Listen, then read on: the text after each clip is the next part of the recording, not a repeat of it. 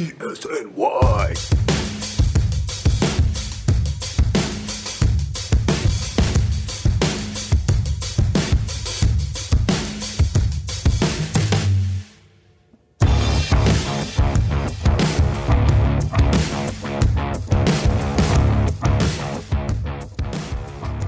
But in happier news, uh, guess who's got their first shot? Guess who got their first shot? Yeah.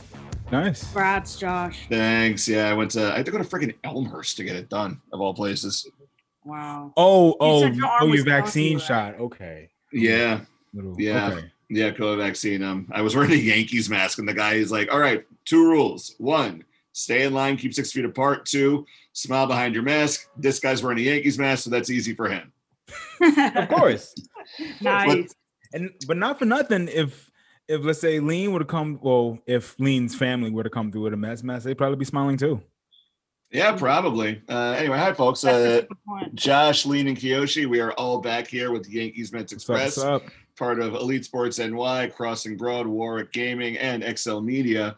Uh, we're back after the layoff. We just we needed some time off last week, Hmm. but lots happened uh, in Yankee land. Uh, first things first, uh, good news: Brett Gardner's officially back. Yes, he is. Woohoo. That was the Lean- best day of my life. Yeah, uh, Lean has uh, got the shrine in her closet ready to go, like burning all the incense, getting ready for the Relax. Gardy party to come back. Oh yeah. Oh yeah. I'm I mean- hyped. Ready for the Gardy party. Yeah, it's it's going to be great because look, Clint Frazier is there in left field, right? Mm-hmm. he's there as the fourth outfielder. Like I'm okay with Brett Gardner as the fourth outfielder. There were even talks of him starting too. He won't Ah, start. Nah. he'll, he'll probably start Unless, like unless someone gets hurt, dude. Who's he gonna start over? Like, no way. he'll probably chance. get two. He'll probably start Mhm. like maybe one two games a week just for because if let's say Judge needs a day off, just like a maintenance day, you Right. could put you could put Frazier in right field, no problem. In fact, I'd even argue he's a better right fielder than he's a left fielder. I mean, I'm hoping for we're sure. not we're not doing like the load management shit like some NBA teams do with load man with like load management for for Judge or Stanton. I mean, like we mentioned on like episode or two ago, they started doing yoga, so hopefully that can keep them on the field for hopefully you know 140, 150, 150 games. If the, if You we can what I'm saying? get if we could get each of Judge and Stanton a day off a week, that's good enough for me. Mhm. Right. I'm cool with that too. Yeah. yeah. I mean, I don't know. I feel like g- g- Jo- with Josh and even you too, Lean. Like, I feel like we all, for for some degree, come from an era where guys played every day. Every day, Jeter played every day. Yeah. I mean, not to go too far back, but you know, going back to Gehrig and DiMaggio played damn near every day. Cal Ripken played every day. K- Cal Ripken, right? Yeah. So I feel like we, our generation, to to to a certain degree, was has been kind of spoiled by guys that that play every day. Now, granted, um, as we get more into analytics and and athletes taking better care of their bodies, and I guess an, an issue with a good issue with the Yankees is that we have you know this depth of of talent of of I guess not replaceable talent, but pieces you can mix and match and and and, and put around. It's a good problem to have, but I'm hoping that, like I said, Stanton and Judge can give us, you know, 130, 140 games. I'd be happy with that. Yeah. That, that that's the dream for sure. Mm. It's really the dream. And Gardner, even though he's grandpa bred at this point, he still plays He at a very high level. Whatever he's losing in terms of batting average, the fact that he still sees more than four pitches per at bat, I mean, that's a Hmm. valuable asset to have. Yeah. Still gets on base. Still plays elite defense. Still oh, has. play- the still plays above elite defense. Jeez. Mhm. And but see that that I'm, I'm sorry, Lynn, go ahead. No, no. That, that that's all I was gonna say. You're good. I, I feel like with Brett Gardner, and I can understand Lean why, you know, essentially why you fuck with him is because of the fact that he does play defense and he does have that speed. But I think something like I alluded to the last episode, his batting average has dropped every single year. So I'm I'm still thinking, you know, do is this the guy that we want to start every single day versus Frazier, who I would like to think is I mean, maybe on Boone's already said Frazier's the starting left fielder. Yeah, like there's there's no way that Gardner starts. Yeah, honestly, like- I think I think we're at Okay, a point okay. where like no one, even like me, for example, like I, I'm a die Brett Gardner's my favorite player, diehard Brett Gardner fan. There's no way in hell that I want him taking the starting left field job over Clint Frazier. I think if you ask any diehard Brett Gardner fan, they'd probably say the same thing unless they're like delusional. So, and like what Josh just said, Aaron Boone has basically confirmed that Clint Frazier is the Yankee starting left fielder. So we don't we don't really have to worry about that. So I'd imagine it'd be Frazier, Judge, And Hicks. hit. Oh, And Hicks says his says his uh his arm they had Tommy John on. He's at hundred percent strength. Yeah. okay. So No, I'm really excited good. to watch Hicks. So- Yeah, for so sure. so actually this works out well because now bringing bringing back in Gardner, we will um he'll be uh, he'll be like a veteran guy, good fred- veteran presence guy instead of someone that's kind of expected to play every single day, which is what I was nervous about because you can't expect someone who's oh who's on I guess what would be considered no offense Josh but like the wrong side of 30 to play every day.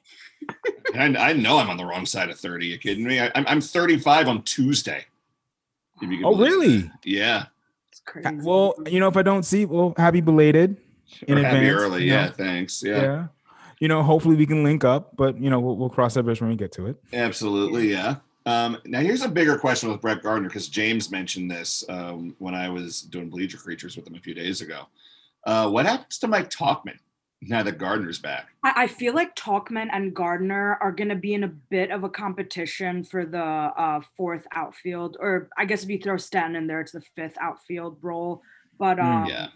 Uh, I- yeah, I think it's going to be a competition between the two. I think Gardner has a bit of the edge though because like Yeah. of who he is and the standing that he holds within the Yankees organization.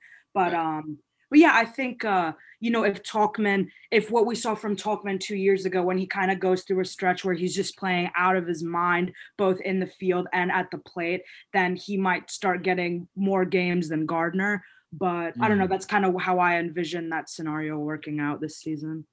Yeah. I mean, if anything, it's a good problem to have to have this is a good problem. to have. abundance of outfielders that we can choose from that are athletic, that can potentially steal bases. You know, like like I said, it's a, it's a great problem to have. So if anything, but it's also kind of weird, and I feel kind of a bit of a disservice to keep a potential talent like Mike Ta- like Tauchman in the minors when maybe push come to shove, maybe trade him, get get get um get I'm actually glad, need, Kiyoshi, that you mentioned that. I'm actually very glad you mentioned that because uh, Tauchman spoke uh, to the media a little bit today. It turns out the reason he was so bad last year, like he just forgot how to hit fastballs, his shoulder was bothering him, right? Okay. And and he's saying like I worked out this off season. I got a better idea of hitting of the hitting plan. I can keep my bat level. I got a better idea of velocity. I also played first base in college, so I'll play there if they want me to. right. I have, God, I can't believe I'm going to be like the, the black cloud on the show right here. I have no Black cloud, the dark, like, I'm sorry. Yeah. The, uh, the, the, gray cloud.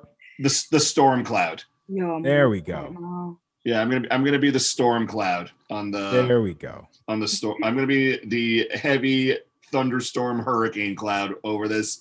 I do not have faith that Mike Tauchman is going to be a Yankee on opening day. None. Ooh, Josh. So okay, Kiyoshi, uh, you Yes. you like missed it before you like arrived to the show. Josh and I spoke about Mike Tauchman like on several occasions, Yeah. We do. and I kind of was very vocal about my opinion. I loved what Mike Tauchman like brought to the table when we acquired him. Right. and like you know he is a very good defender and like has Yeah. good speed and is a good runner and stuff but i personally like do not have faith that he is a legitimate like mlb talent. I thought that his first year with the yankees i thought that was a complete fluke and not like i don't Hmm. care if his shoulder was bothering him or whatever. I really do not think that he can do what he did in his first season as a yankee ever again. Um, and so, Josh, going off what you just said, uh, that it's weird to hear you say that that you don't even think he's going to be a Yankee on opening day. Well, well, no, like because uh, sorry to interrupt. Kyo- mentioned like, oh, maybe trade him. I should also point out, Mike Tauchman doesn't have any more minor league options. They can't just like, keep him in Yeah. extended spring training or send him to Scranton. If they decide like, hey, there there isn't a roster spot for him, they he can't go to the minors until he clears waivers. And there are Hmm. enough outfield needy teams out there. I was saying this to James. There is a home for Mike Tauchman in MLB. just not with the Yankees. Right. Yeah. I Right. mean, And I, the- I didn't sorry. expect him to finish the season as a Yankee. That's for sure. I thought Yeah. he would get moved at some point, but opening day, I don't. You do bring up a good argument though, so that might be the case because I don't. I don't think he'll clear waivers either. So, guess we'll see. Kiyoshi, Yeah. sorry, I, I Yeah, Kiyoshi, you you've got you've been like champing at the bit to uh to say something here. What have you got? Yeah, no, it's it's all good. I'm I was just thinking, like I said, that this is a this is a good problem to have to have p- potentially five out yeah, yeah, five outfielders. Yeah. Really now actually really six with with Stanton that we can use whenever we want. But we know that because we're already because we re-signed Gardner, which honestly, hot take, I know Lee might not agree with this, but I feel we could have done without him. But I can see that's his fair. clubhouse Yeah. presence. I can Yeah. see his clubhouse clubhouse presence and sometimes having a good vibe and having like good, I guess that kind of good energy around the team helps indirectly and directly. So It really there you go. You, you're gonna, you, you know, we have Judge, we, we we have Hicks for what I think six, five or six more years. Stan's Uh, anywhere. So, Uh, so Judge is out now. has three, including this year. He has. Okay, he was a- talking about he was talking about Hicks, Josh. Oh yeah, I, mean, yeah, I think like Hicks, yeah. yeah, Hicks is like five or six more years, right? Uh, yeah, Hicks Five. has five. Yeah, five, five Yeah. more Exactly. years on his deal. So it so it sucks that Tauchman is the odd man out. But uh, if I were Brian Cashman, what I would do is that I would try to trade him very much outside the AL East. Obviously, Yeah. you don't want to trade him with within the within the division and get back pitching because that's that's the one thing we need. It would be nice to get another just middle reliever, maybe Yeah. another bullpen guy. I trade Mike Shit, Tauchman for a bullpen starter. arm. I Why trade not? Mike Tauchman for a bullpen arm, like like a sixth or seventh inning guy in a heartbeat. For sure. Yeah. Why not? I Yeah. I wanted I actually during the season, Josh, when we were recording, I actually said that I wanted Mike Tauchman to be traded last season because like I was really worried about his value decreasing. Yeah, he wanted to sell we- high. Right, Ah, exactly. So- especially coming off of 2019, yeah, that makes That's what yeah, I'm makes saying, sense. bro. So yeah, like Mm. I'm. That's what I was hoping for, and uh, I I hope that he still does have some value in the eyes of other Mm-hmm. MLB teams. So It's gonna be really tough. Like, uh, hold on, I gotta readjust this baseball hat. Get like this dead animal on my, under my head under control. that a Knicks hat. No, no, it's a, it's an old Milwaukee Brewers hat. Oh, Oh, Yeah, um, really? Yeah, quick story with this hat. Uh, 2016, uh, I have a friend who's a huge Brewers fan. He wanted to go watch Brewers Mets, and I went, okay, well, I'm not going to be the dick who walks into Oh, the right. Citi Field wearing a Yankees hat. I went down to Paragon on 17th Street and actually bought this hat just for the game.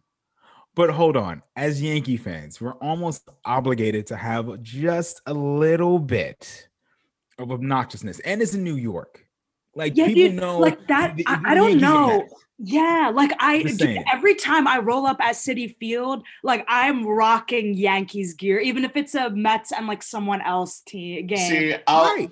I'll do it. I'll do that if it's the Mets and let's say the Phillies, if it's a rivalry game that's not the Subway Series. But this was 2016. The Brewers were pretty terrible that year. I didn't want to be Yeah. that guy just to come in, hey, let's go Yankees when when like Right. the Mets were fresh off a World Series appearance. The Yankees were like t- were like just about to tank their, their way the rest of the yeah, season. I don't know where the hell we were, but even even with that, just rock a Yankee fitted, and then just wear just like a shirt and shorts, but you know have that fitted just to let people know, people people are clear that you know what time it is.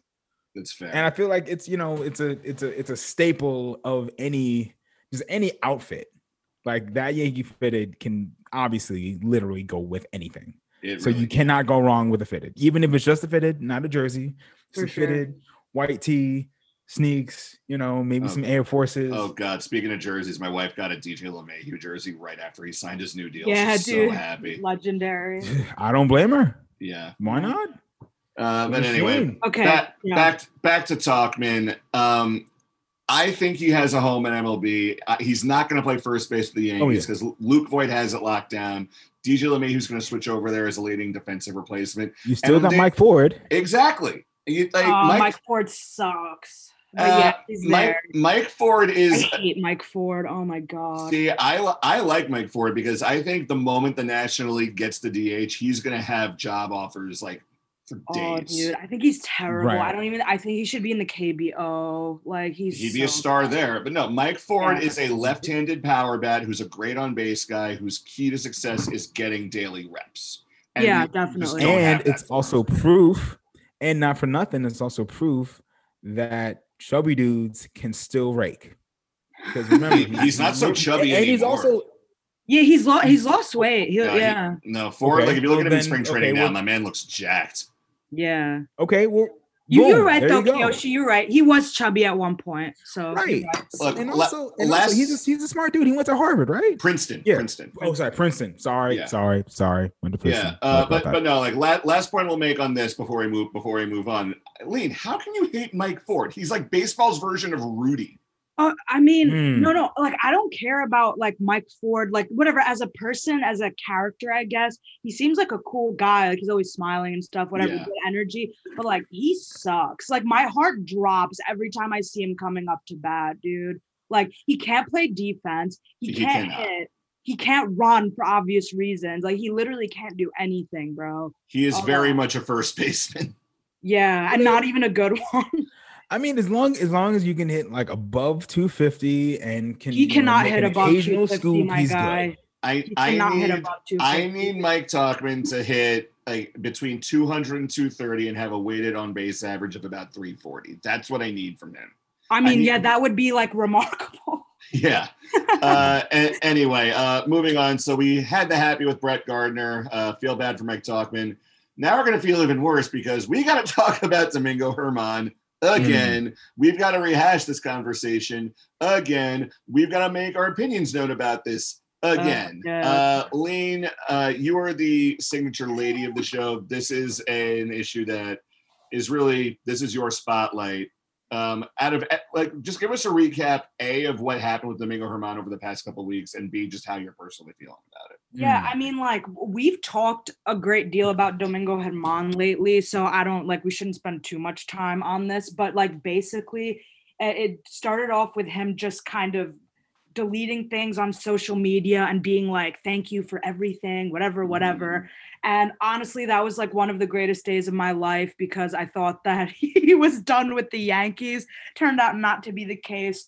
And then um uh, uh like shortly after that, uh Zach Britton came out and said that My in a guy, very Zach Britton. controversial statement, he was like, you don't he doesn't have to prove anything to me. You don't choose who your teammates are. Sometimes you don't get to choose who your yeah. teammates are. Yeah. And um and then more even more recently than that, Luke Voit came out and was like, yeah, like he has the support of everyone in the locker room, but he's skating on thin ice. Mhm. So I mean, it's it's very clear that he's Domingo Germán is kind of like in a tough spot uh, in the Mhm. locker room with his teammates for for very good reason. Um, Mm. and like me personally, again, I've made my feelings perfectly clear about this guy.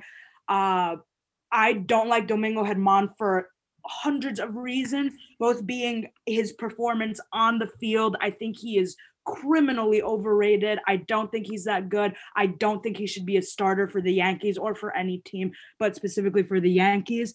And um, obviously, off the field, the Yankees like are we're an organization that like they pride themselves in class and be in embodying things that you know like the good and honor and whatever whatever. And it's really it's honestly bad enough that Aroldis Chapman is a Yankee if we're being completely honest.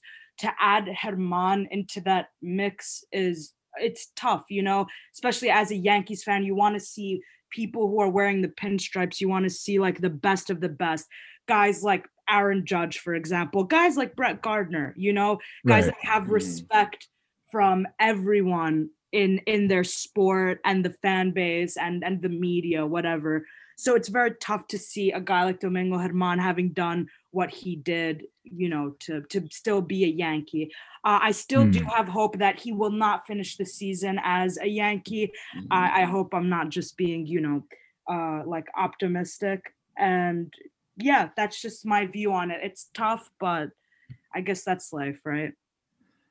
Mm. Uh, Kiyoshi, how are you feeling right now? So I'm actually I'm looking at his stats and I noticed something. So he went in his last season, last playing season, when 18, 2019, yeah.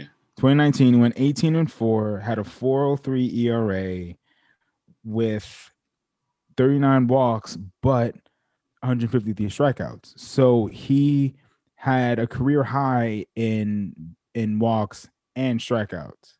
So I do uh agree with Lean a bit that he is a bit overrated. I mean, his but his his whip is his whip actually dropped. Actually. Well, here's his the very was here's the very telling number because you mentioned the 4.03 ERA. I crunched some numbers myself because I wrote an article recently saying how the Yankees have to just cut full ties with Germán. Yeah. Right. 4.03 ERA, uh, that's paired with a 4.72 FIP, which means like even though the ERA was 4.03, if you factor in the fielding independent of the pitching, his ERA was closer to five. Mm, And then the reason for the 18 wins, I crunched the numbers. The only reason he looked as good as he did in 2019, in games that he started, the Yankees averaged over six and a half runs per Yeah. game. hmm oh, Yeah. so also, kind bro, of like in 2019, he went through that stretch where he looked really, really good. he was like, unstoppable. He looked almost Yeah. like the ace. But like we can't take that like stretch of games and be like, this is Domingo Germán, because that's literally not Domingo Germán. And like what like Josh, what you just said, like the Yankees were scoring when he was on the mound for whatever reason. They were Yeah. getting on base, they were scoring runs. So Savages in the box.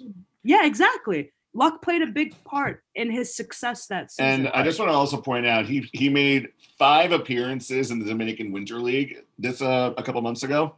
Mm. Mhm. 7.16 ERA in those five games. Yeah, Oh, and I'm shit. expecting him to Seriously? do the same Yeah, thing. he- he got MLB lit up.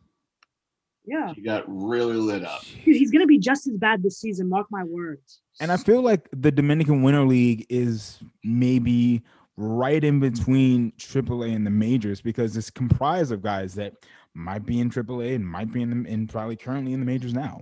the winter So- ball ac- across like not Damn. not just not just DR winter ball in in Venezuela. We'll throw Puerto Mhm. Rico in there. We'll throw I, I think Nicaragua has a league too. Hmm. It's it's these leagues serve several purposes. It's for MLB guys to go play and stay fresh and not Yeah. like and not worry about off-season rust later on. Right. And there's and there's also guys who are trying to make comebacks, trying to like get international free agent deals. The Right. league serves like several purposes, but if Domingo Germán, you have to figure, even with his time away from the Yankees, he had like was he sticking to a throwing regimen? Was he working out? If- Hmm. A seven. We saw Gary Sanchez play in the Dominican Winter League. He's smacking balls left and right. He's, Right. He's out. He's the Kraken. Yeah. Domingo Germán comes on, pitches to a seven ERA Yeah. against not a ton of MLB talent. I'm not optimistic about this guy. That's very Yeah. concerning. Exactly. It Yeah. So if anything, I guess the biggest hope is this year he has to turn it around. Otherwise, well, I- otherwise he's got otherwise he got to get you know he's you either got to cut him or we got to trade him. the good news for the even send him down to the Yankees. minor leagues. the good news for the Yankees and for those who don't want Domingo Germán on the team is that the fifth starters Mm-hmm. race it is an open competition this year. We got Germán, Right. Deivi Garcia. I think he deserves a fair shot. That's right. Um, yeah. Michael King, who I am very excited to watch pitch tomorrow because he said, uh, I think he told Bryan Hoch, uh, the Yankees uh, beat writer for MLB.com, he said, like, one problem I had last year, I didn't have a third pitch. And, and it Mhm. sounds like he spent the offseason working on one. And he's got, and I noticed towards the end, he learned how to spin his fastball a little bit better to get more swinging strikes. But there's Garcia, there's Germán, Yeah. there's Michael King. We can even do an opener with uh, Luis Cessa or Nestor Cortes is in camp again. Mm. Yankees have options, is my point. You don't have, Loaisiga, yeah. yeah, like I mean, I, I, I mean, Yep. Loaisiga needs to be a reliever full time, but that's just me. Um, Oh no, po- I'm with you. I'm just naming guys. Yeah. Yeah, the, the point is the Yankees have options. for sure. And like, and the fifth starter doesn't have to be someone who's going to go out and eat innings. yeah. If David Garcia is the fifth starter, makes let's say 25 starts and pitches to a like a high threes, low mid fours ERA, that's fine with me. Yeah. yeah. Because I mean- he's not even 21 yet. I don't think. I, I, I think Right? he is 21. Yeah, I think he's Oh, okay. 21. Yeah. even But still, yeah. you can't expect that much from from a guy that just got called up. Like, Yeah. And dude, it's only up for here from him, you know. Exactly. Uh, I think yeah, Germán is definitely like he's infinitely more expendable than he was the last time that he was like a member of this team. Um, and I, I, I mean, dude, yeah, I, I don't, I don't, I really don't think he has a future on this Like team. even if even if he pitches to a 0.00 ERA in several spring training outings, there's so much other bullshit going on where like I don't mm-hmm. understand why we're giving this guy the time of day. Like For Lin- sure. like Lindsey Adler has put it out there. He got drunk at CC's charity event, slapped his girlfriend. Like Right. full stop. That that's enough for me. Get him out. yeah, and- exactly. but like but I, I said this to james let's ima- let's say for for now let's assume that lindsey adler did not drop that piece that to this day we're still in the dark about what actually happened. Yeah? Right. Yeah, he's messing around on instagram. He's deleting all his posts and then putting them back twice. That's someone who like kind of gets in their feelings to the point where i don't want them to be a distraction on or off the field. Exactly. like we live in this age of social media now where uh, you have to start teaching players this is how you can and cannot act on Twitter, Right. on Instagram, Yeah. on Facebook. I just want to Yeah. like uh give a quick analogy if you guys don't mind, like very very Mhm. briefly. I don't want to get into it a lot, but um, yeah, like, we got to uh, move on. I, I Kiyoshi, I don't know how much you watch hockey. Josh, I know that you know like a little bit of the I story. watch a little bit of hockey. Probably do, but um, the New York Rangers, their defenseman Tony DeAngelo, very like it's a different situation, but um, Tony DeAngelo uh basically has a history of being very problematic. Uh, he would he's made racist comments to teammates in the past. He's uh, you know been suspended on several occasions, and he's bounced around from team to team because he's had so many problems. And um, this season, I guess during the off season, um, he was he, he's very active on social media in a terrible way. Uh, very vocal Donald Trump supporter. He made light of the COVID 19 outbreak and uh, of the pandemic in general, saying we shouldn't take it seriously, whatever, whatever. Um, among among other things, he threatened to fight a fan on Twitter. He's, yeah, not a, great child. guy. He Yeah. sounds like a worse version of Trevor Bauer. Oh yeah, yeah, exactly. Similar to Trevor Bauer, way worse, but yeah. The Uh, difference is Trevor Bauer, like once Trump got kicked off Twitter, is that Trevor Bauer didn't tweet out or put out on Instagram. Uh, yeah, social media censoring everyone. Bye, LC. I'm going to Parler. Right, exactly. So, um, what? oh yeah, he Yeah. literally did that, dude. He deleted his uh social media and was like, "I'm moving to Parler now." He's anyway. Um, so yeah, and like I guess the Rangers refused to admit it, but like he was on a short leash coming into the season. And uh, you know, uh, there was a situation where he got into a fight with the Rangers' backup goaltender Alexander Georgiev, and uh, he was immediately placed on waivers after that. And Tony DeAngelo last season, okay, like I always thought he was overrated because he's he's awful defensively speaking, which is a problem for a defenseman. But last year, Oh, he yeah. was yeah, last year he was the fourth highest scoring defenseman in the NHL. He was valuable to the Rangers, especially on the power play. He did a lot of good on the ice for the Rangers. Um so but that's the thing even though he was so valuable they did they did the right thing they cut ties with him because he was a distraction like what josh was saying about Germán. Oh, and not not not to not to mention Germán also like he had that planned media session which he then canceled because he's like, oh, I want to address my teammates first, and then Chapman has to go out and answer for him. Yeah, exactly. Like this stuff is just, and that, that's what I'm saying. Like eh, the, the Rangers did that with Tony DeAngelo, who is infinitely more valuable to them than Domingo Germán is to the Yankees. So I'm just hoping that they follow the same example and just get rid of this guy sooner rather than later. So Yeah, I mean, I think I'll I think I'll put a pin in the Germán talk with a very Yeah. uh, hearty and heartfelt right then and there. All right, uh, but speaking of pitchers who could take Germán's place, uh, one who will not be doing it is Clarke Schmidt. Oh yeah. Uh, he's got what uh, Boone called a right extensor strain uh, in his in his pitching elbow. Thankfully, the MRI it doesn't show any damage. He's not um, he's not expected to need any surgery. He's being shut down for I think three or four weeks. And he, he said today in, in his media appearance, he's feeling good. His over the offseason, his velocity got up to 97. I've seen some. Po- I don't know about you guys. I've seen some pockets of Yankee Yankees Twitter hard panicking over this. Uh, Mm-hmm. Lean, you have lots of opinions on Clarke Schmidt. Kick us off. I mean, all right. So first of all, I was actually gonna say this before a few minutes before we started uh recording. There was some more like good news about Schmidt that it was just like not um it- it's not like very serious. It's just a muscle issue and like he was uh Yeah, the MRI came back clean. Yeah. Oh, oh, that's what you were talking about too. Yeah. Yeah. okay. Um, I was citing uh Kristie Ackert's uh piece from the Daily News. That's why. Oh, But nice. yeah, um i saw people freaking out too and like i kind of when i saw the news i just left it off because i was like classic yankees another injury whatever but like if we're being realistic here clarke schmidt had basically there was almost no chance that he Never was going to make happen. the opening day roster to begin Never. with i would have been shocked if that was the case um and i don't know yeah my just my quick opinion about clarke schmidt like what you were saying josh I personally, I do think that Yankees fans overrate him a bit. I understand that he's had injury issues up until now in his career, but I definitely don't think he's going to be the kind of starter that we think he is. I am personally expecting him to be either a three or four. Upside is a three.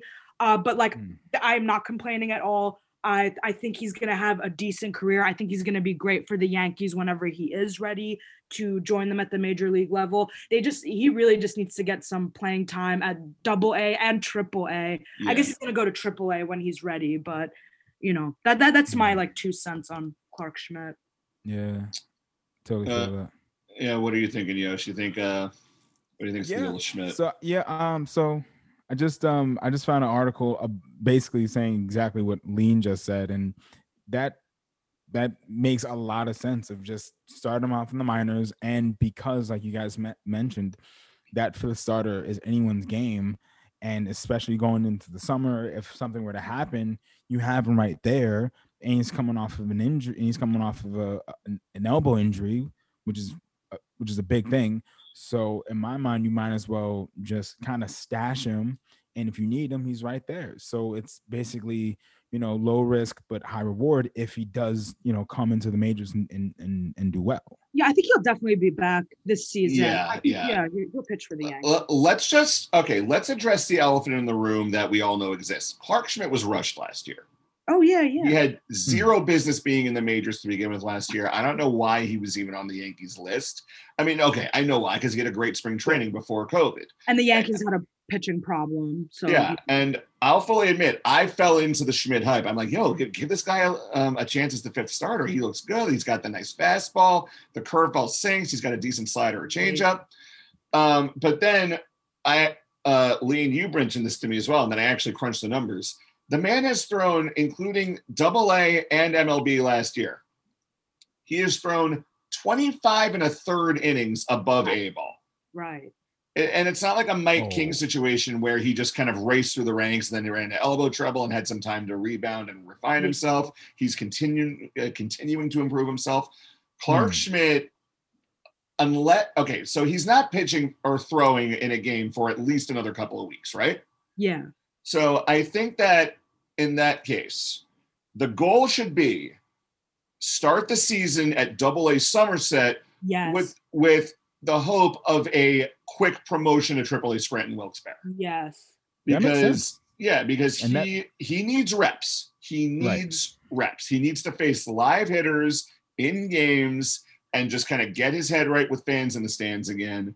And then knock on wood, if he if someone gets hurt, he can come up make a, make a spot start hmm or like maybe next year, the um, depending on what the Yankees do with Kluber and Taillon, he can be that that number uh, three or four, or maybe or maybe somewhere down the road, maybe like a, a low to mid tier two. He's Yeah. not ever going to be an ace because he's already 25 years old, Yeah. and he and last year was he lost a critical year of development. Yeah. So he was never going to make the opening day roster to begin with. Uh, it sucks that he's injured. When anybody gets injured, this is not a catastrophic injury by any stretch of the imagination. Right. For sure. I mean, Josh, I completely agree with what you were saying about him starting in double A. That's what I want him to do too, especially since he he's injured right now. I think double A would be best. Like you said, quick promotion to triple A. And then uh, like I, I just mentioned to Kiyoshi, I think uh I, I fully expect him to uh to be in the MLB at some point this season, just at least make a few appearances. And next year, yeah, he has a legit shot at having a legit role with the team. Trade him to the Mets for Syndergaard. Yes. uh, speaking of the Mets, speaking of the Mets, let's uh, let's talk about them. We haven't ha- talked about them on the show in nearly uh, enough time. Yeah. Uh, Uh-huh. uh, but Jacob Degrom's got a, a little buddy following him. Yeah, dude. A Uh, little buddy following him. It's so cute. Matthew Allen, one of the Mets' uh, top prospects, their best pitching prospect too. Uh, kid's an absolute stud. They completely stole him when, in the draft. Um, got him in the third round when he's a first round talent. Uh, the Mets basically tasked him with just following Jacob Degrom around everywhere. It's so cute. And honestly, like that's recipe for success. You want your top pitching prospect to be following around the best pitcher on the planet just 24/7. So, Jeez, Matt Allen is Allen is still so only his, basic, his job is basically just to shadow him. yeah, basically, bro. God, th- this guy is wait. This guy turns twenty in April. What the hell am I doing with my life, man? Isn't it crazy, Josh? What, what have I done? Like I, oh god, like I'm, I'm retiring. I'm retiring from the show. You guys can carry it on without me. I'm gonna go. we pon- need you, Grandpa. I'm gonna go sit in the corner and ponder my life choices. Exactly. We need. Yeah, we we need balance. Yeah, bro. You, You need the- you know we You all need the old dog to watch the yard. I need to keep you two Yes. from going on crazy. Yes, from going totally. oh my gosh. Um, Yep. Yeah, Totally, But the Mets, they're. I feel like there's something else going on with the Mets besides Degrom and Allen Oh, that we were supposed to touch on. Yeah, yeah. No, I, I have a list right here. Um, Yeah, well, we yeah, but, like, DeGrom- talk about some of their new acquisitions. Oh, Josh, go ahead. Yeah, just real quick. I mean, Allen. There, nothing bad is going to come from Allen and Degrom hanging out together. They're both Florida guys, Yeah, and one is an absolute beast on the mound. yeah. And the other is going to be an absolute beast on the mound, so it's appropriate. Let's see how the Mets cleaned up the Right. minor league system post Wilpon, then we'll talk. Yeah, that's true. yeah. Um, But okay, I, we, didn't, we never talked about Taijuan Walker signing. oh my god, Mets. I, I'm so I'm actually jealous of the Mets in this regard. Oh, yeah, yeah. We we talked about how much we wanted him, how much we wanted the Yankees to get him. I yeah, Taijuan Walker for for the Mets. That's a great acquisition. He looked really good last year with the Blue Jays and the Mariners. He's had a long road back, but he's had some elbow trouble. I think he had a shoulder problem.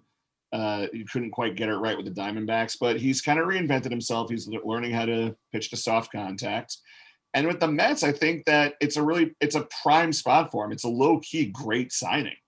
Oh yeah, for sure. And it It- adds some great depth to an already elite rotation. And imagine like that rotation once Syndergaard comes back in July as well. That's uh it's definitely scary, but the Mets are for sure gonna have to hope that he can uh duplicate his success uh from last year. So and I personally think he will. That's why I wanted the Yankees to sign him. So I mean, looking at the Mets rotation now, you got DeGrom, Cookie, Stroh, Taijuan Walker, David Peterson until um, excuse me, until Syndergaard comes back. As long as the offense scores runs, that's a good rotation to have. oh yeah, that's Which a it- really dangerous one. Which it definitely could, and we'll get to the parts of the Mets lineup uh, in a little bit. But Yeah. you're right. I mean, uh, the Mets are definitely set up to succeed. I'm actually looking up uh, Taijuan Taijuan Walker's stats right now. After he got traded to Toronto, his E- his ERA. I mean, granted, it was uh, just six. It was just six starts. His ERA was one through seven. Uh, Yeah. Let's see what else we got. His yeah. So strike. I mean, he basically you know average about What, what was his what was his FIP in Toronto? His FIP was ooh four point one four. In Toronto? Oh, and, yes, his FIP. Oh wow! yeah, so he got really he got really lucky. It was in uh, it was uh no, but but it, but his his his total his his total FIP was was four point five four point five six for an overall two point seven ERA. Okay, so he got a little lucky last year. Wow. Um, but even but even But so, is that his total ERA, his total ERA is is uh is two seventy. So uh, yeah, this but is a, this is but then when you factor when you factor in fe- it, it, it sounds like his fielding uh his the infield bailed him out a lot is what it sounds like mm. because otherwise Yeah. otherwise his FIP would be closer to the actual ERA. Yeah, But even so, like it's a it's Right. a great deal for the Mets because it's two years, 20 million plus an option. If things go south in New York, that's a movable deal. And the Mets won't have to won't have to tack any money onto it. Yeah, Yeah. that's a fucking bargain. It- Yeah, I wouldn't say it's a bargain. if- I'd say I'd say it's market value for Walker. no, This is the way that we all think he should. Yeah. Yeah, no, it, it it's a good deal. Yeah, and Josh, Right. like you said, uh, I'm I'm definitely jealous. So I mean that that's not to say I'm pessimistic about the Yankees rotation this year because the more I watch and listen to Kluber and Taillon, it seems Yeah. that they've really they've really come in ready to go. yeah, Like they were talking with Cressey, with Matt Blake, with Gerrit Cole. I mean, Cole and Taillon pretty much have a bromance that's also equally adorable. yeah, But but either way, like Taijuan Walker, he just has that unique arm where as much as I enjoy the fifth starter competition for the Yankees, any all, of all the guys who are in that competition, whenever they whenever they take the mound, I'm going to be holding my breath. oh yeah. Mhm. Like it Right. would, like you said, we enjoy the competition, but it would be much more comfortable to just have a guy like Walker who you don't worry about Who as doesn't much. require blood pressure medication on the side. exactly. Um, but yeah, let, us talk about another big signing that the Mets made. Uh, Sure. Ke- Kevin Pillar. So like going into the season, as as you guys know, uh, Mhm. the Mets. So basically, last year they had Brendan Bra- uh, Brandon Nimmo manning center field, and uh, Lean's future husband, Brandon Nimmo. love him. Anyway, um, Brandon Nimmo, absolutely adorable. He uh, he's very good in left. He is not very good in center, as we saw last year. He was actually one of the worst defenders at his position while playing in center field for the Mets. So obviously, going into the offseason, people were thinking like, oh, center field, like a significant upgrade there is going to be one of the biggest priorities for the Mets during the offseason. Uh, and that's why we all thought that George Springer was flushing bound. Obviously, ended up not being the case. He went to Toronto. The Mets first, uh, they signed Albert Almora Jr. Um, and that was a little odd because obviously he's a defensive upgrade over Nimmo, but like he doesn't really bring much offense, especially as of late. The bat's not really there. And then they went and signed Kevin Pillar, which is a little uh, interesting. Kevin Pillar last year had like career high numbers offensively but and but we already knew that Pillar, you know, brought, was a really good uh had has a really good glove and does really well in the outfield. Um Josh, as Looking- you know, Kiyoshi, I I'm don't looking know up if his, you looking at his fielding his fielding metrics right now Yeah. for center Yeah. field. Yeah. Um, I uh, I write for uh, Rising Apple, which is Fansided's Mets blog, and right now I'm writing a piece about why the Mets should not platoon Kevin Pillar with Brandon Nimmo. Uh, I want to know what you guys thought of it. I personally don't think so because Brandon Nimmo offensively, he's consistently really good, and I think he's like always been really really underrated, especially in terms of like getting on base and stuff. And um, Kevin Pillar is coming off of a career year, and he looked really good in Colorado but uh, I, I don't know. I still, I, I personally give the edge to Nimmo, not defensively, but I still would want to see Nimmo out there on most days uh, for the Mets. Just wanted to know if you guys agree or disagree. I mean, I'm looking at his stats right now. Um, so yeah, he did look. He did play well in Colorado last year, but it's easy to for a hitter to look good in Coors That's the Field. thing. Yeah. And I also looked at his defensive metrics. He's actually gotten worse over the last few years. But like he's still infinitely better than Nimmo. I mean, you're setting a low bar, but he hasn't posted a positive outs above average since uh, his short stint with the, his, like when he was with the Blue Jays in 2019. Well, what was his uh what was his OAA last year, Josh? OAA last year across two teams was negative one. Okay, I mean, yeah, Nimmo's, if I'm not mistaken, last year. Oh wait, oh oh wait, no no no no, hold on. Um, all right, so against, oh no, I'm sorry, 2020, uh, his OAA last year negative two. Oh wow. Okay. Well, I mean, that's the thing. Yeah. Yeah, and you know what? That that actually kind of adds to that bolsters my argument a little bit because like that's another reason why maybe they shouldn't platoon them because okay, he is a defensive upgrade over Nimmo, but like not by that much to like have Nimmo playing less. You know. I mean, Kiyoshi, where are you at with this? Um, yeah, I'm looking at at Pillar's stats. You know, he seems like a pretty decent player.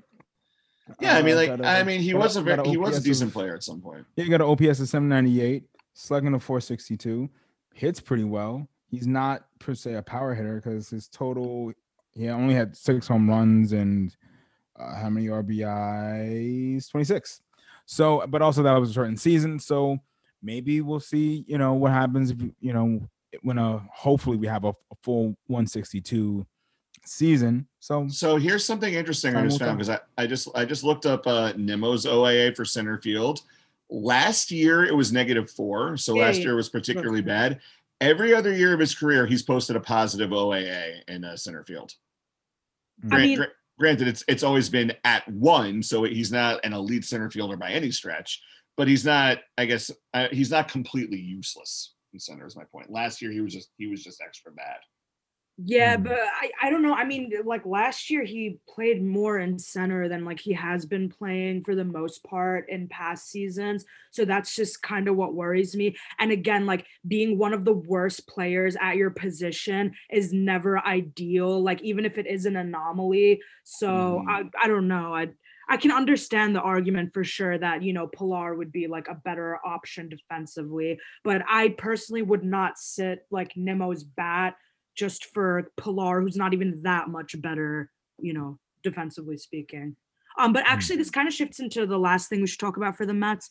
Um, we didn't really talk about how there's not going to be a DH uh, Bullshit. this year in the NL, which is so bad, uh, especially for the Mets, because the Mets, we've talked about this multiple times, they, they definitely would have benefited from a univer- the universal DH more than any other team in the NL. And now you're just going to have a lot of guys with good bats fighting over a spot in the lineup. Whereas you're gonna have every day like Syndergaard or Stroman who cannot hit to save their lives, like just a lock in the lineup, and it, it it's appalling to me. What, what I think? I actually think something good is going to come out of this, and let me tell you why. What has been the running joke on the Mets for let's say the last five years? They have like two people. They had like two people in their analytics department. Yeah. Right? I think that Yeah. now with this influx of bats and with Steve Cohen investing more money in researching analytics and understanding analytics, you can kind of look at guys like Dom Smith and Nimmo and whoever and just go, okay, uh, what kind of pitchers on the mound today? How do these guys? How do all these guys do up against this type of pitch? Okay, let's just play the matchups. It's not it, like you can't do that forever. Although it- that's not sustainable for a whole season, but it's almost like a way. Think of it as almost like a revolving door DH for the outfield and first base and other positions. Josh, that's definitely fair, but it's like actually, it's good that you mentioned Dom Smith because that's who I wanted to focus on. For me, especially after the season he had last year, it's low key a crime for Dom Smith to not be playing every day. So, like, it might be nice that he, like you said, revolving door. I, I I like what you just said about that. That is nice that he's gonna be getting, you know, plate appearances and playing. But Hmm. I don't know. Dom Smith finished playing- 13th in MVP voting last year. you see what I'm saying? He was he Hmm. wasn't good. He was like elite last year, bro. Mm, and it's like Finally, he should be there every day. He should be in the lineup every day. So And- And may I just add one thing? Sorry. no, no, No, no, no, go no, ahead, no. Go ahead, Yeah, Yoshi. just go add ahead. one thing about Dom about Dom Smith is he he had a I feel even just as an outsider he had a big year in in, in multiple ways. So obviously he put up numbers, but also he helped he helped with the Black Lives Matter, movement. He I mean, really in- did. And I think it's also kind of weird that we're in Black History Month and we haven't really touched per se on Black History, but I guess I'll be. Well, I, I guess it, You know it- It's, it's the last. It's the last. One of the last days of February. No better time than now. So Better I think to and um I think to have Dom Smith be kind of a voice for uh, to to some degree for black baseball players and to talk about the injustices that that I, I- it will actually partly had to do with him, but I think for the most part had to do with everything that was going on last year. I mean, uh, um, obviously amidst the pandemic, but admit amidst the riots. I mean, Josh, you probably know about every about um all the all the shit that was happening in the Bronx last year. yeah. You know what I'm saying? So I Mhm. think for him to kind of try to shed a light on the the injustices that that have been going on within our country, within maybe well, I don't want to say within baseball, maybe within baseball. I mean, because we all know that baseball, as much as we love the sport, it has a bit of a problem. It has a little bit of a problematic past, and I think it really does. So, um, I, The- he, see- he, he definitely should be starter. And do you mind, real quick, if if we uh kind of transition really quick to the top 100, or did you guys have anything else? To say Uh, I just that? wanted to say real one more thing on the Dom Yes. Smith front. Like I really appreciated what um how vocal he was last year, just to kind of bare his soul at that press conference and just not be Yeah. afraid to let the. let He the was fear come out. cry- he was legitimately bawling out. He was It- like it- bawling. I watched that video like maybe five times. Yeah. Uh, like after it happened, and I literally cried every single time. That was so powerful what he was saying, and it just makes you hate everything that's going on. And Like obviously, as a straight white man, I cannot I cannot relate or, for lack of a better word, almost appreciate what he's saying. But I, like I said, athletes they're always told like we, we see it with Zlatan and LeBron right now. They're having like the, the stick to sports pissing contest. Which is so Um, fucking dumb. He need, It's Zlatan so needs yeah, to shut yeah, the fuck yeah. up. Zlatan, no, like you haven't been relevant for five years. Go away. Right. Zlatan is also like such a hypocrite. My dad and I were just talking about this. He uh he's like half Muslim. You kind of hear it in his name like Ibrahimovic, like that's like a Muslim name. Well, And yeah, because he, he was he's born in Sweden, but his He's like half Bosnian, I think. if yeah I'm yeah yeah yeah yeah yeah uh, And, um, um, and it- yeah it's like his mom's Bosnian or his dad's Bosnian I think his, Yeah. and I think his mom's Persian something like that No, I think his mom is Hmm. Swedish. Mm. Mhm, I, thought he was just born in Sweden because they, his parents were just both living there but back backtracking like what I wanted to say about Dom Smith so we can get to the so because we're running out of time and we got a lot more to cover um, Dom Smith with that press conference almost kind of assumed the mantle of Adam Jones another very Mm. prominent black ball Mm. player who has been very vocal about how there Thank you for bringing that up. That's a very good point. how like they aren't how like Adam Jones he, he made a he made a great point in an interview with Jeff Passan years ago when he Passan was still at Yahoo. He said there aren't enough black players in Major League Baseball because if you look at the decisions that are being made in the sport, they are white made decisions. Mm. Yeah. And like and like if you look up at MLB and the executive level, and there, there's another piece in the athletics saying how with all these youth programs, it's becoming a meritocracy because they're investing only in the affluent communities instead of going to, let's say, South Central LA, where Darryl Strawberry was hitting bombs when he was like 14 years old. Going Or down even to, Harlem. Yeah, going to Harlem or even Tampa. Like there's so many, there's so many communities and talented players Mm. who are dying, literally dying to be seen Right. like watch play the sport and and and just because like it's better to go someplace or it's easier rather for MLB to go to the suburbs where there's not not just the sports organization but all these wealthy backers who are pouring money like like vomiting money right. into into this sport and then you got all these all these young black and latino uh, men not just in the united states all over all over the world who can play are probably some of them are probably better than the guys we see getting getting uh, drafted Mhm. and yet they have to fight even harder just to be seen I, I agree, Josh. One, one other thing I, I think is quite interesting is how I feel like the MLB is in, is investing in in POCs. They're investing, especially in Central America, having you know trying to have a foothold. I think they already have a foothold in in DR, in PR, in Colombia, in all these countries that produce talent, which is great. Don't get me wrong. However, why not invest some of those resources, like you said, into the into those inner communities? Because shit, at one point, uh, baseball was mostly black. Back in the seventies, in the Yeah, eighties, it was um, mostly black. It was I- cool to play baseball.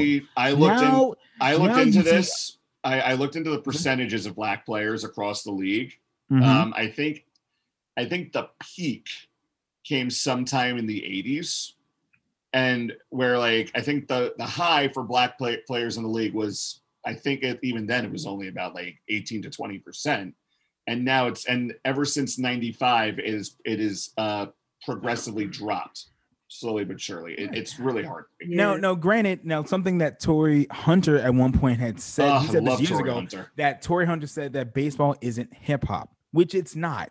We like the only person that kind of brought baseball to be kind of cool again, if you really think about it, was Nelly. And That's that right. I always forget he's he's a talented ball player when he was yeah, and teenager. and even even with that, that was like back in the early 2000s. yeah, so like if there's a 02, way oh to make baseball cool, especially for specifically for black players, because Dominic, because mostly like Dominican players, Puerto Rican players, they're good. Cuban players, they're set. Like they have, I think, a better and naturally a better path to the MLB just because of where the Dominican Republic is. It's always hot. It's always baseball um, weather, so it's perfect. But I think to invest some of that, some of those, I guess, some of that capital, some of that financial uh, power into the black communities, into the the the the shitty looking outfield or shitty looking fields that are in Spanish Harlem. I think there's a couple that have passed like a couple years ago. We invested into that to encourage, especially black players, to play to kind of create. Because I feel like the MLB is already a diverse place anyway, Uh, just in terms of na- in terms of nations, but I'm not- more diverse in terms of black specifically. And I'll admit I'm I'm singling out black players, but there's it's for a reason, like you just said. Numbers are dwindling, so in order to create that, uh, I guess Uh, a bit of equity. Any- Kyo- any- Kiyoshi, sorry, I don't mean to. I don't mean to interrupt you, but we don't. Yeah. We have like five to ten minutes left. I know we Oh, want yeah, to talk about sorry. top 100. Let's My make a note right now. Next month, we're like our next show. We are going. We're gonna talk Yankees, talk Mets, but next show, let's make a point of continuing this conversation because I really like where we're going with it. Appreciate it. Yeah, do it. absolutely, absolutely. Uh, but yeah, uh, Kiyoshi, let's uh, hand uh, the driver's seat over to you right now. Let's uh, talk some uh, top 100 players in MLB and the Yankees and Mets who are involved. Who we Right. got? So um, I'm first going to start off with the Mets. I thought it was interesting that the Mets have one, two, three, four, have seven, and the all right. Yankees have one, two, three, four, five, also have seven. All right, seven and going, seven. Going from Seven bottom drink. to top. And guys, let me know what you guys think. So 89 Brandon Nimmo, 67 Dominic Smith, 66 Pete Alonso, 35 Jeff McNeil, 34 Mike Conforto, 15 Francisco Lindor, which is kind of cheating because those are basically numbers from from the Indians. And number three was Jacob DeGrom. So off of that list, what do you guys what do you guys think? Uh, Lean, you go first.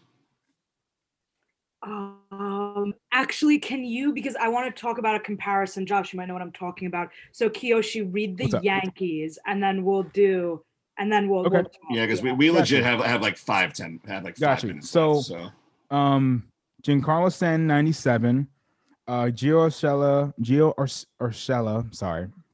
78, Gleyber Torres 64, Luke Voit 41, Aaron Judge 21, uh wait, hold on. Um LeMahieu 11 and Cole at 7. I mean, I think Cole and LeMahieu are placed perfectly. Yeah. Um. I. I I, personally. mm, what? Honest and I'm sorry, Lane, I didn't mean to cut you off. No. Go ahead. Go ahead.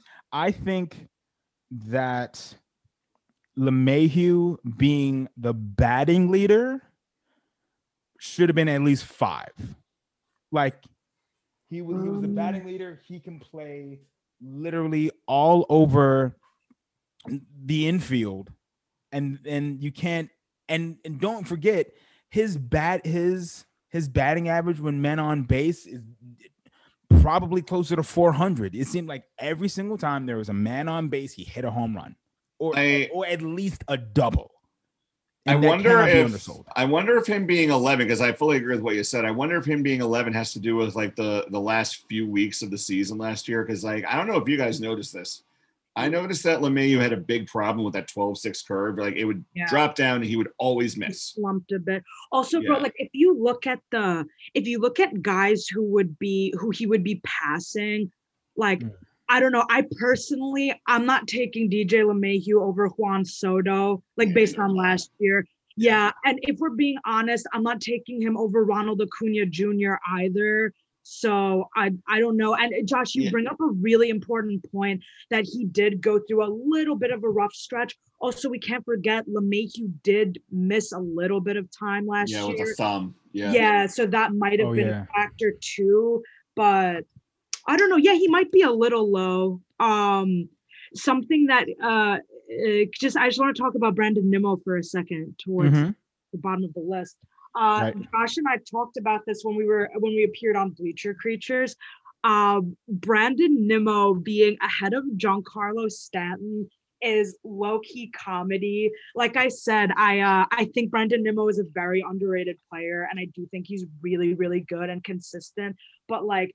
I think Stanton's injury problems are making people Mm, forget just how amazing this dude Right. is. And uh, Right. even Totally be agree. 97 if we're being honest here. Like there are a lot of players who are worse than him that are ahead on this list. and- Yeah, Right. like look, I, I get that Stanton hasn't played in basically two years at this point, Mhm. but it just 97 is an Yeah, come insult. on now, Let, let, come come, on. on. dude. honestly i there was a part of me that was worried that if he would even even make if he would even make the list just because of all the injuries He- He's got still got to make the he list. strikes he out a lot. has to. i i i was i was worried No, i was but honestly worried i was like clearly that's a fair concern because he finished 97th, so he barely made the list. right so now so in my mind i'm like and he's only in 97 only because he missed so much time so just imagine if him taking yoga maybe some pilates who knows and he's less injury The full, prone, the full more suburban mom package. I'm sorry Yoga and Pilates, the full suburban mom package. listen listen there's a there's a reason there may be a method to the madness Yeah. and watch maybe he you know explodes and you know hits 280 hits 40 and 120 and then fucking shoots up to like 10 you know what i'm Yeah. saying so yeah. yeah. Like one one thing I have on the Yankee side, Luke Voit was Mhm. where 41. Yeah, luke voit was Yeah. 41 All right, that even even that i think is a little too low because he led i mean all granted it was it was he led the league with home runs with 20 he still led the league and i feel like that should if if it's should count for low, something uh, see, if, I think that's low, but it's not low by much because Luke Voit, we've okay, so he came over in what was it, 2018? Yeah, i believe so yeah 2018 comes over from the Cardinals. Rakes, great. Greg Bird, who? Luke Voit, boom, we Right. got him. 2019, he looks good up until the London series when he when he strained that core muscle, Yeah, yeah, yeah, yeah. and then he was never the same after that. I think he got left off the playoff roster at one point. But then last year, we Yeah. saw Luke Voit. We saw him have the power. He plays through the foot injury. We could see just how uncomfortable he was. right. He was doing what Greg Bird could never do and actually play through a foot thing. Mhm. Um, and let alone so- just fucking play for Yeah, well, my wife owns Greg Right. Jersey, so hopefully she doesn't come in and decapitate me. For she, she might that. need to, to trade that in she seriously might need to trade that in yeah, seriously. Um, but I think that last year we saw we got finally got a taste of what Luke Voit can be. But now with all this all this talk of MLB deadening the ball, like I don't know, I, we're going to see a dip in power. I just don't know how much. yeah. But hopefully Luke Voit, like I said, 41 seems low for me. I don't know if I'd put him any higher than 35. Just because pro- like probably not because like if you look at the list, like I'm I'm looking at the list right now, like the guys. I d- like I definitely look, for example, Jose Abreu is 31. Like you're obviously not putting Luke Voit ahead of Jose Abreu. You course have not, no. freaking Trevor Bauer at 29, who won the Cy Young last year. You're not putting him ahead of Bauer. You know what I mean? Yeah. Xander Bogart. I mean, I, I mean, Lean, Lean, you're touching on a big flaw, flaw on this on this list to begin with because pitching because uh, pitching and hitting are so different. MLB should do top 100 hitters, top 100 pitchers. That's what Oh, they should have done. No, no, th- That- that's that a would be whole other issue. I completely agree with that. Yeah. Yeah, That would be interesting because then you might see all of the players that that we named, you know, really get get ranked properly because they're getting ranked within within positions. Like pitchers are rate are being compared with other Now- pitchers and now hitters. De- Degrom was three, right? Other hitters. Yeah. Now, now who's ahead of Degrom? One and two. Who's One ahead of is Trout and two is Mookie Betts. Yep. All right. I mean, I can't really argue with that. Yeah, the yeah. top of the list is actually okay. Like you- where's Tatis? Tatis, Tatis is was- six. All right, I can live, I can live with Tatis being Mm. six. that's but the thing the thing is for me with that top three, I think putting Mike T- Trout. Honestly, this could be a hot take. I feel like they're I feel like they're still, dare I say it, on this podcast, kind of sort of riding his dick because Wait, sh- I didn't hear you. What'd you say? they're kind. I feel like I feel like the MLB Network is kind of sort of riding. oh, Mike Trout's riding. dick. Oh, oh. Right. Dude, Here's why. Here's why I'm saying this. Jacob Degrom is is a beast, outright. Uh, Mookie Betts is also a beast and has a ring. Mike Trout, yes, he's a beast, five-two player. He has, I don't think he's ever made or even won a playoff series. He's never been to the playoffs. He's- Kiyoshi, you Kiyoshi, just I- proved my point. He's never made the playoffs. Is he a great player? Yes.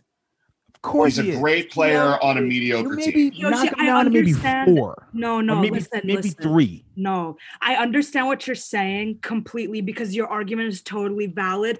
But there are some guys that are exempt from the same from the criteria of other players, and Mike Trout is absolutely one of them. This dude is generational. He is the best player on the planet. I don't know how long it's going to be until we see a guy of Mike Trout's caliber.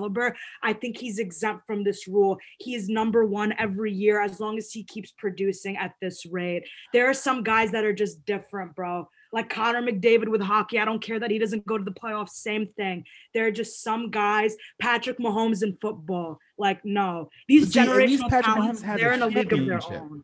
Even if he didn't, though. Let's say that he didn't, right? He's still, he's still, no. He's still like a Mm. crazy talent. yeah, you can't. Like Mike Trout being even Right. two is blasphemous, in my opinion. My whole thing is, don't you feel like all of this talent, all of what he brings to the team, should equate to to wins, and those wins, if added up, should equate to making That's- the playoffs. Jo- And that's the that thing, has like- not happened.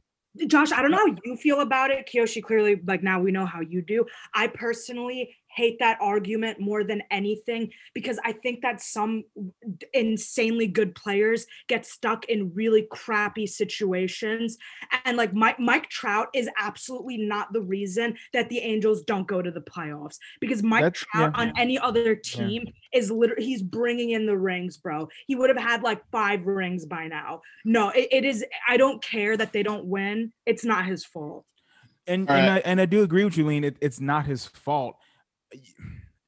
I just feel I okay. Now that you said that, it, it brings it, it does make things a bit more complex, and I do agree with you, Lean. That they that if anything, it's a failure really on the Angels.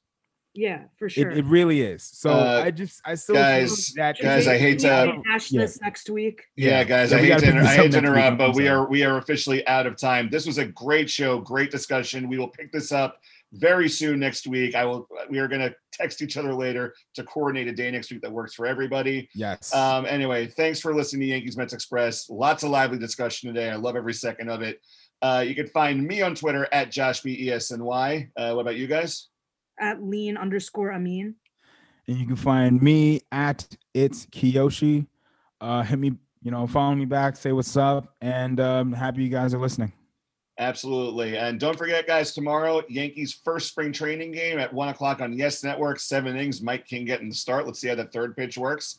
Uh, thanks for listening. And as always, uh, on Yankees Mets Express, staying clear of the closing doors. Ding ding. Peace.